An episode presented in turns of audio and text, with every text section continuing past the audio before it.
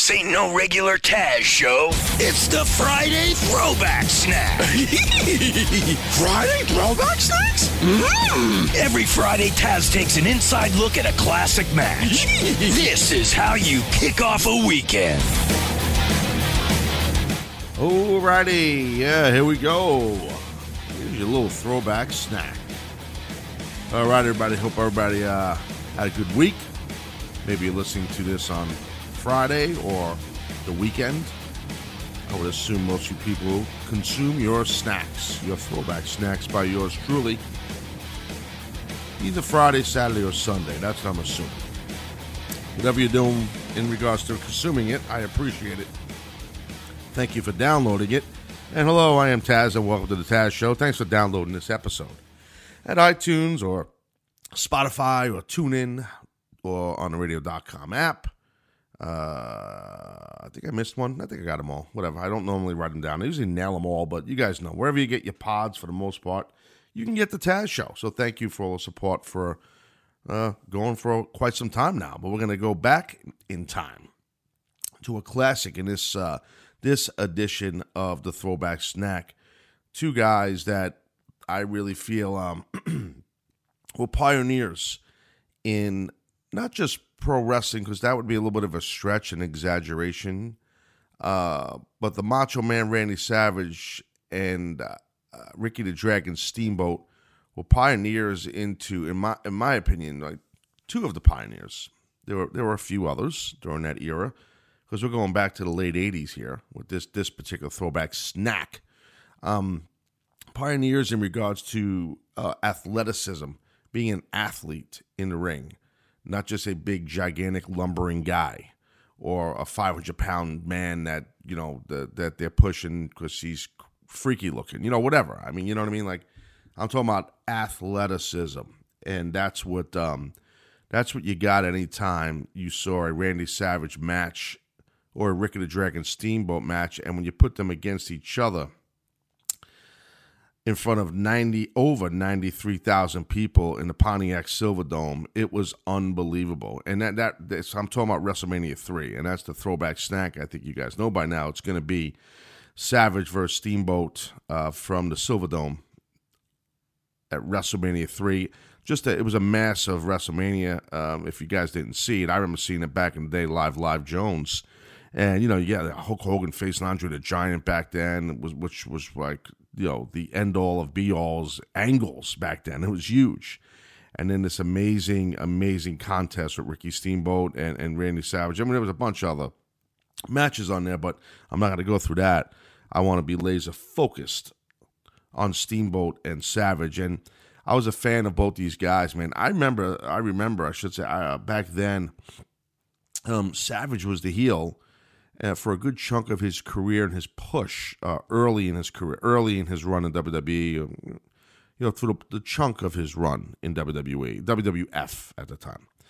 And he was a heel at, I might have said this before on the Taz show. I don't know, you know, if you do over, you know, 500 episodes, you say a lot of things, and sometimes you, you can repeat yourself, and that happens. Um, or maybe there's some new listeners to, to the Taz show, so that could be too. But regardless, Savage was a heel that basically morphed into he might have been a pioneer in regards to being one of the first cool heels because he morphed into a babyface. He was so freaking good on the mic, and he was so charismatic. Um, it, it, the way he looked, his mannerisms, things he'd done, and then his work rate. How did you not like the guy? So that's he kind of morphed into being a good guy, you know, into a babyface. So, which was unique back you know back then during those times because the company Vince McMahon and his crew then they you know they kind of dictated for you for you the audience for us the audience what we should watch what we should like who we should boo who we should cheer. You know that that's kind of how it was. Eh, it's still like that a little bit now for sure but with social media and with uh, WWE for many years trying to be interactive with the audience uh, in so many different levels. I do think that the audience, the wrestling fan, does have a voice where the McMahon family or the creative team have to listen a little bit back in the day, back in 1987, March 29th, when this WrestleMania 3 went down, um, uh, we had no voice as a wrestling fan. Trust me, there was no voice. You know, it was just what what Vince and company uh, felt was right for us to view as viewers, and a lot of the times he was right. Give the man his due and his credit. I'm not knocking Vince. I'm putting him over actually. He's changed with the times. He understands. I mean, as far as how he deals with his audience, because he Vince knows his audience, the wrestling fan, the WWE fan is a lot more intelligent to, to, to, the business now. And for many decades, that's been going on. This is not new news. I'm telling you, you know this, uh, but I'm just trying to, for, for the conversation, bring it up. Um, he knows the audience, the wrestling fan, is uh, much more sophisticated and smart, as some of you insiders would call it. Inside term Jones. You guys run around, he's a smart mark. Smart mark. Got it. I digress. So, um, anyway, this snowback, this throwback snack, uh, I think you guys will enjoy very much. Um, I have not seen this match in quite some time. You know, some um, uh, some felt um, I've seen stuff over the years saying that these two guys in this matchup, this might have been a little bit overrated. Uh, this match, I don't know. I have not seen it in a long time. Um, it's tough for me to say that about these two guys because I'm a fan of both Savage and Steamboat. Uh, I was a fan of both of them immensely uh, and respected them. Uh, never really got to know Randy Savage. Steamboat, I did uh, during our time together in WWE while I was a commentator and he was an announcer and one of the most classy, great guys you ever met. And Steamboat, um, you know, he's had just not just great matches with Savage, but you know the epic battles. I'm sure I'll do a throwback snack down the road on Steamboat Flair. Hello, I mean anything, eh, almost anybody put Steamboat in a ring when he was just off the chain, man. Just just a phenomenal, amazing performer was Ricky the Dragon Steamboat. Um, you know, his promos were not like the greatest promos in the world, but he stayed in the lane, especially during that Dragon time of who he was. But even before the Dragon thing, um, like his time, uh, uh you know, uh, when he was younger, his promos were passionate. He he believed in what he was saying. I felt like he had su- he has such he's very articulate and a very intelligent man, and the way he speaks, and then when it, he would try to come off as tough, it was tough to buy him as a tough guy until you watched him. he was a tough guy. I don't think Ricky Steamboat got enough credit for how actual tough this frigging guy was. He was tough as hell. So I'm not saying Ricky wasn't tough. I'm just saying the way he talked. It was like a Mike Tyson thing. Well, Ricky's voice wasn't as bad as Mikey's, uh, as Mikey, Mike, Mikey Tyson. Be careful. not too far from him in Brooklyn. Might come knock me out. No, but I, I'm, I mean, it's an exaggeration when Tyson had the voice did he get in the ring and kill you? Where Steamboat, his voice wasn't like that, but his promo style was because of his how well spoken Ricky was. He didn't. There wasn't much slang in his his verbiage. Where Arn Anderson would cut a promo where he was always very articulate and not much slang, uh, and not butcher, you know, grammar butcher Jones like me. Um, but on his delivery, he came off verbally very tough you know, and he was a tough guy too. Ricky verbally didn't come off as a tough guy, even when he tried. It just was his delivery. That's just not an insult to a man. I, I would never do that to, to, I love him, but it don't matter. He got in the ring and he was just, just amazing. I mean, I, I don't. It's kind of hard to oversell Ricky the Dragon Steamboat. I mean, uh, just uh, flat out the man. So um, we're going to get into the throwback snack in a uh, second or two, but first, you know, we'll take care of a little business right up here in this in this biatch. Support for the Taz Show comes from my good friends at Rocket Mortgage by Quicken Loans. See, they understand that the home plays a big role in your life and family. That's why they did the right thing and created Rocket Mortgage. Rocket Mortgage gives you the confidence that you need when it comes to buying a home or refinancing your existing home loan. And you know it's simple, allowing you fully to understand all the details to be confident in getting the right mortgage for yourself and for your family. Okay, whether you're looking to buy your first home, your 10th home, your 100th home, whatever it is, with Rocket Mortgage, you get a transparent online process that gives you the confidence you need to make an informed decision. So make sure uh, you check them out, man. Rocket Mortgage by Quicken Loans Apply simply understand fully, mortgage confidently. To get started, please go to rocketmortgage.com slash TAZ. That's rocketmortgage.com slash TAZ. Equal housing lender, licensed in all 50 states, NMLS consumeraccess.org, number 3030. All right, be right back. Throwback snack.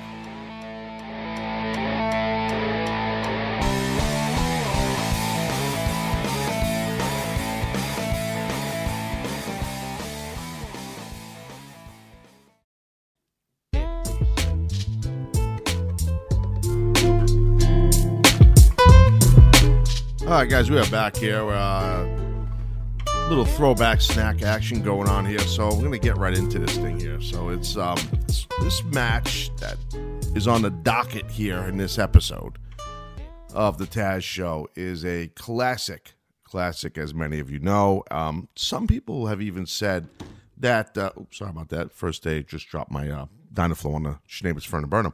Um, some people uh, have even said I've heard this a little bit here and there that maybe Ricky Steamboat, boats, Ricky Steamboat, take two, Ricky Steamboat versus Randy Savage from WrestleMania 3 in 1987 was overrated. That's what I've I've read some stuff like that. I've heard some people say that over the many years that have passed since this classic matchup. I remember seeing this matchup live because I did watch WrestleMania 3, like many of you folks that are old enough when it was live, live, uh, when that from uh, Pontiac Silverdome there in Detroit. You know, it was a great, great card, great show. And I remember this match standing out like head and shoulders above all the other matches. Now, that all being said, I don't remember the last time I've watched this match again. So, what's going to happen here? I'm going to watch this match while I talk to you guys. And uh, I'm going to give my perspective of this thing. Now, obviously, it's a jam packed house, and the people uh, red hot, uh, red hot Detroit in 1987 for this contest. And uh, Steamboat and uh, and Savage, basically, it's for the IC title. And uh, they start off with just a couple of arm drags here and there, and then Randy Savage being a great heel, he does the deal. He jumps out of the ring and and just moves Elizabeth to a different spot of the ring. You know, that kind of stuff is good. Just create some heat. And then they just they went into as I'm watching this here, Ricky Steamboat just doing some amazing arm drags, which for those that remember Ricky Steamboat, you know, he was known uh, for many great offensive moves in the ring, but his his arm drag ability, how deep he got how quick his feet were to get into the arm drag, how deep he popped his hips while he, he posted and arm dragged the guy. And also, truth be told, the key to pulling off an excellent arm drag is you need the right dance partner. You dance partner. You need uh, the guy you're wrestling to be, or if you're, you know, you need the person you're wrestling to be able to take that arm drag the right way. You know, and and and there's no doubt Savage did. I mean, it, it's it's a basic wrestling move, but when done right, it's done right. Uh, looks like now they're going into their heat spot here, where they did a little chase around and then um, uh, outside the ring, and then once you know Savage got in the ring first, then Steamboat came in, and boom, just a simple attack of getting the upper hand. Savage did on Steamboat. It's a simple, basic, a simple, basic psychology of how to get heat on a guy. Um, I have to say, uh, from a psychological wrestling, psychological wrestling storytelling, it's so basic to get heat that way on someone. But just because it's so basic doesn't mean it's bad. It's actually great. And um and and they, they got into the heat that way and, and then and then you see a little bit now you see Ricky Steamboat got the upper hand for a, a, a short time here to shine as they call. It. Let's see if this lasts. Uh, again, I don't remember this match. I mean, I remember the match. I don't remember spot for spot what happened, but um, uh, that's why it's fun to kind of come out here and and re- and record this while I watch it. They go into some arm arm wringers here where um, Steamboat has uh, just an arm wringer getting heat on Savage's arm. So I guess that first spot they did of where Savage got the upper hand on Steamboat when that little runaround outside the ring, then they get back in the ring was just a little a little false heat, and uh, and then they went back to Steamboat getting some comeuppance on uh, on Savage, but now Savage has the upper hand again. So Um, you know, it, it's it's it's smart to go back and forth in a match early. Um, be, instead of just doing setting the tone where okay, this guy's the bad guy, this guy's the good guy. You know, so they want to keep you on that roller coaster ride. And also, I should have mentioned that uh, George Animal Steele is in the corner of uh, Ricky Steamboat, which is odd in itself. I mean, even a legendary George Steele, and obviously uh, Elizabeth in the corner of uh, Randy Savage. So it seems like uh, uh, Steamboat keeps trying to get back in the ring, and Savage keeps kicking him or stomping him. And now Savage is going to, you know, grab him, pull him in the ring by the hair. Referee's counting. I think the referee's Dave Hebner, not Earl Hebner, looks like. And uh, and Steamboat selling like the Dickens as as only Steamboat can do, as we know, and history shows. Ricky the Dragon Steamboat, one of the greatest uh, sellers uh, in in the business ever. Um, and now Randy Savage also, uh, God rest his soul, as a heel, uh, his ability to to just keep heat on his opponent was always just impeccable. So the other thing that, that needs to be mentioned as I watch this match, um, both these guys, and and you know, I mean, I'm not telling you nothing you don't know, but I want to bring it up for a reason. They're they're very similar in size, um, and during that time in their prime, both in their prime in 1987, they both were built like athletes. Okay, they were built like athletes. They were leaner during a time in pro wrestling where most of the guys were big, giant, huge guys, big, thick, heavy, muscular, muscular guys. Both Steamboat and Savage, muscular guys, and not little guys, but they both probably in that six foot, five foot eleven range. And at that time, I don't remember the, the ring weights they were announced at, but I would say they were probably in that, you know, two thirty range, two twenty five range. Um, so you know, when you have two guys that are similar in size, that's uh, that's great. That that that always usually works out for good chemistry. Now, now we got Savage is tied up in the ropes, and Steamboat. Uh, first, he lit him up with one of those uh, classic Ricky Steamboat chops, which we've seen during the years of uh, the classic battles with Steamboat and uh, like even Ric Flair, the chops. But um, Savage gets cheats, gets his heat while the ref wasn't looking, and then uh, he gets the upper hand a little bit again here on um on Ricky Steamboat. Ricky goes for a cover. You know, see the thing is like again, as I'm watching this psychology unfold here in this match, it's fast paced and there's a lot of false finishes early. These tackles, these repetitive tackles by Steamboat.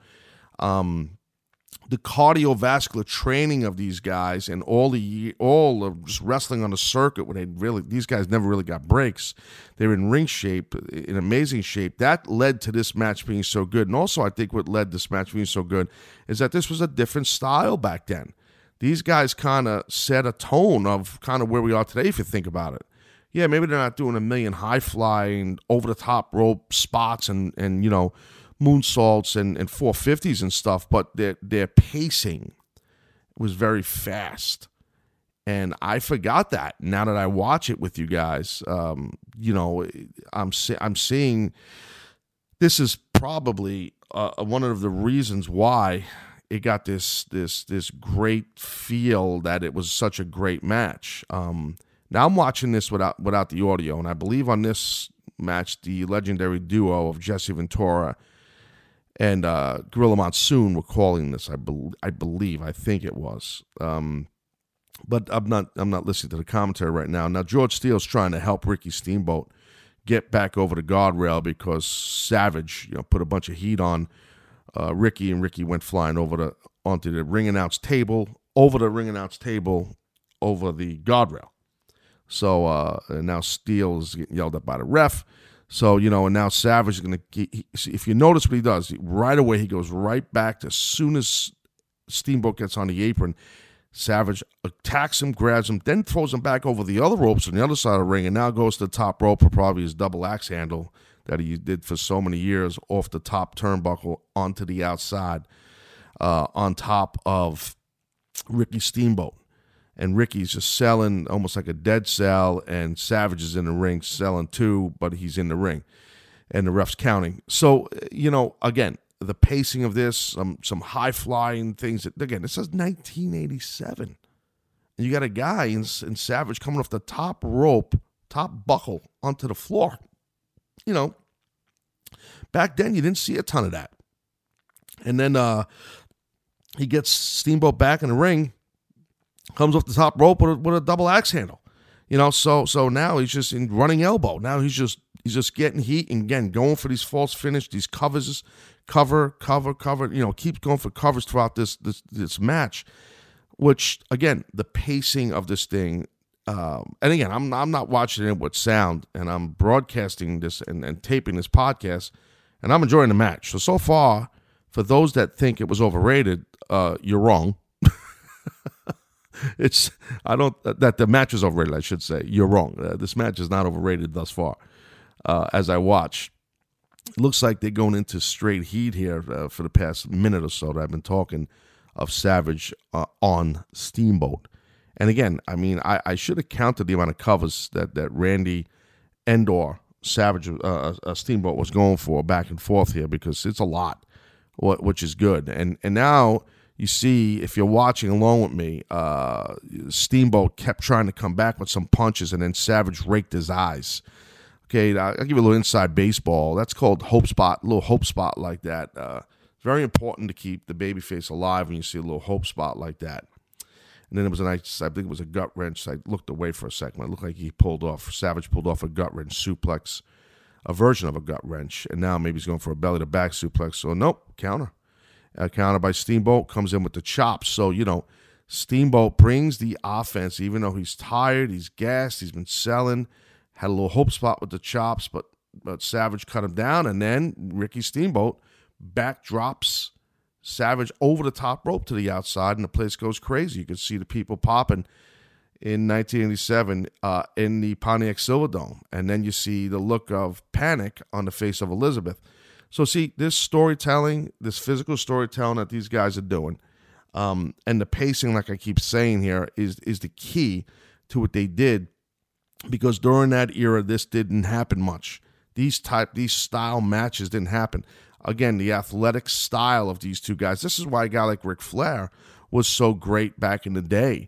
Um, and all those legendary matches. He wasn't as huge as these other guys. He was more athletic, and we've heard uh, uh, Ric Flair talk about his cardio training, how hard he worked on his cardio. Um, it's the same with Savage and Steamboat here, and and they are working a quick pace, which I have to say, um, knowing Vince and, and WWE's style, which you know, knowing Vince's mind, how he thinks with, with psychology and wrestling and storytelling, um, this this was um this was a ballsy move um, by by by Vince to allow these guys to go out there and work this pace without selling for longer period of time and and and keeping this athleticism up. Again, it wasn't the style then. Uh, so now it's a longer type of hope spot we have where Ricky Steamboat had um, had Randy has Randy Savage um, uh, reeling and rocking, and Ricky comes in with like a sunset flip from the outside to the inside, another false finish, and um, Savage kicks out. Probably going back to the heat here in a second. Oh, schoolboy by by uh by Steamboat, and man, these guys are ankle pick, you know, like a little leg sweep, and then a jackknife cover by Steamboat. So yeah, the false finishes are are in full effect throughout this match. Now it's a small package by Steamboat. Um, yeah, this listen, I'm letting you guys know, like from a physical standpoint, I, I broke into business right around during this time, this match around that 87, 86. Uh, so I was a greenhorn kid, but but I, I understood psychology a little bit, uh, not a lot of bit. And the pacing of this thing, um, this is not easy to do what they're doing. I'm telling you right now. And they, they are working their asses off. They are working really hard. Now, another roll up by Steamboat. And uh, then a grab of the tights, heel cheats by Savage, but there's a kick out by Steamboat. You know, again, simple but smart psychology where the heel tried to steal a victory in a counter by holding the trunks. Simple. And Steamboat just relentless, uh, trying to keep that shine going. And then, well, Savage shuts him down by pulling him uh, by his trunks, which is illegal, in between the top rope and the second rope, where Steamboat then hits the post. And now I'm sure Savage will go back into more of his heat. So again, every time that Savage, just about every time Savage gets the upper hand on Ricky Steamboat, he cheated or he did something illegal. you see, that's the psychology that you don't see much today. Because uh, wow, we just saw a nice ref bump, kind of, where there's a reversal, reversal, and Steamboat and and and the ref hit each other. The ref's down, he's out like a light, and now Savage has Steamboat down, and Savage is going to the top, maybe for his patented big, big elbow. Uh, I'm not sure. Here goes Randy. He's up at the top, and he goes for the elbow, nails the elbow. Good lord, looks like he just crushed his face a little bit. and there's no ref. So this is usually like a babyface type finish where you'll see the ref down and the heel goes for the victory. Uh, so, uh, meanwhile, by the way, I don't remember who won this match. I got to be honest with you because I'm not like this big historian. So I'm watching this. I'm waiting for the finish myself to see what happens.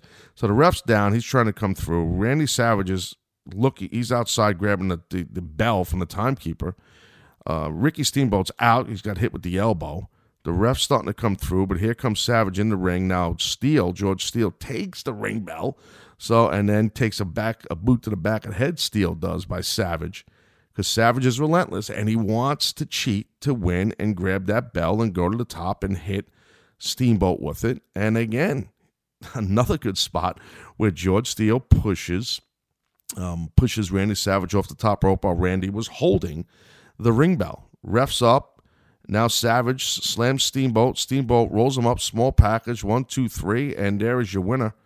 Um, boom. So simple old school finishes Babyface out wrestles the heel. The babyface is in dire straits, dead to rights, can't move, yada yada. And next thing you know, he pulls out a miracle, thanks to help from the guy in this corner, George Animal Steele, and is the inter- intercontinental champion. I mean, it's great storytelling. Um, you know, as for those that think, man, it looks like the people are going crazy. For those that think that this thing was overrated, I, I disagree. I disagree. I mean, if you compared it to, I don't know, a Young Bucks match today, you know, like, or a Kenny Omega match or an AJ Styles match, um, you know, I mean, you can go on and on in listing wrestlers, you know. Uh, yeah, okay, from a physical standpoint, the spots they're doing and no, they're working within the realm of the way the business was then, and they changed it. They changed it a little bit. They didn't do some crazy hair. Listen, if you were doing like crazy, crazy dives back then, like dangerous stuff, you know, you you you could. I don't want to exaggerate and say you would get blackballed, but you know, you would run the risk that no one wanted to work with you, that no one wanted to wrestle you, because you were deemed as dangerous, which is the most insulting thing that anyone at a wrestler can have said about he or she that they're dangerous. That's why I took such offense when people were saying that about Seth Rollins back in the day, and I said he ain't dangerous, and then that died down. And then we've heard, uh, uh, well, even more recent, Sasha Banks, because she injured, injured Paige at a house show, a live event at the Nassau Coliseum uh, uh, right around Christmas time. And and then, you know, she, there was some scuttlebutt. Oh my God, is Sasha Banks dangerous? Stop it you know, when you say that about wrestlers, that's very insulting. It's like it's these people get to this level because they're not dangerous because they take care of each other. You know, calling a wrestler dangerous is is not a cool thing. Like, you know, like if you say they work and look like they work dangerous, that's fine. But anyway, I'm getting off the topic. The topic is Savage Steamboat. And the thing is why maybe some people think this was overrated Maybe they think it was overrated because you're comparing it to some of the athleticism and the physical style and spots you've maybe seen in more modern modern day pro wrestling from now or maybe in the past maybe even the past 10 years. Dude, this was like you know late 1980s here that this happened. You know, so I think the pacing the pacing of this thing was ahead of its style and we saw some matches back then, not a lot that were ahead of its style. And and um the, the, to call it uh, overrated, I think, is insulting to that these guys kind of took the business on a massive stage like WrestleMania three, which is was was huge back then. Huge. I mean, I think that was like ninety three thousand people there watching it live, and you know millions watching on uh, you know on on uh, pay per view or whatever it was back then. You know, and and these guys brought that kind of pacing and brought that kind of athleticism. It kind of changed the game a little bit. So trend-setting Jones. I mean, I I I, I tip my cap to both those guys. Ricky Steamboat's a guy I know. I've known for a lot of years. I love him. I respect him. Um, uh, Randy Savage, I did not know. But I, I got to tell you, Ricky Steamboat uh, gives back to the business still as a guy working behind the scenes for WWE for a long time, helping talent. And um, he's a guy that's so respected, as you guys would imagine, from uh, younger wrestlers, uh, today's wrestlers, men and women, uh, because of the success and the ability and how cool of a guy Ricky is. Besides that, um, so I, I, I, um, and the thing is, like these guys had great matches, Steamboat and Savage, not just in Detroit in 1987 at WrestleMania three. You know, these guys worked the loop. I know they've had a couple of uh, barn burners at the at the Boston Garden. I know that, and other parts of the country. So you know, uh, you know they they had a comfortability with each other, and you get to work the loop with each other, as we call it. I know before Barely Legal in 1993, when I, I'm sorry, 90, not 93. It was uh, Barely Legal 95. 96, 97. Oof, wow, too many chair shots. Anyway, now Barely Legal, I think it was 97. Um, 95, no, 97, 97. Boom, I got it. Barely Legal, uh, Sabu and I, that big build up for that match, you know, Paul had us working like 30 minute matches uh, throughout different parts of the, of the Northeast off TV just to get used to each other. It was like different work on different stuff. And I'm sure that's exactly what happened with Savage and Steamboat and WWF back in the day, you know? But I enjoyed it, and I know a lot of you people enjoyed it, and hopefully you guys liked it. I watched along with you guys and, and talked about it as we watched along, or maybe you didn't watch along, and gave you my version of it or narration of it, what I see now. It was a great match, not overrated by any stretch, so I don't buy that. Sorry. Um, so hate to hate to bust your bubble, but I don't, and and that's the deal. So I hope you uh, guys appreciated and enjoyed this edition of the Taz Show and this little throwback gimmick Jones, uh, and uh, and that's the deal. All right, guys. Uh, until next time, I'm Taz. You're not. Thank you, everybody. Talk to you.